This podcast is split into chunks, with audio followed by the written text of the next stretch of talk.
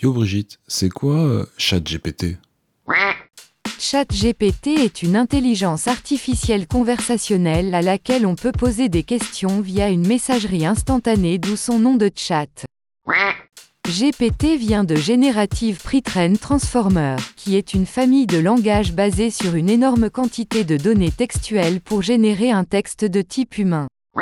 Cette technologie suscite des inquiétudes au niveau universitaire car cet outil pourrait être utilisé pour écrire des exposés, des mémoires ou des articles scientifiques à la place des étudiants.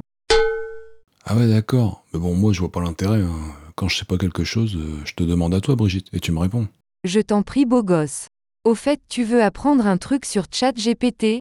Bah ouais carrément. On était dans la même école d'intelligence artificielle.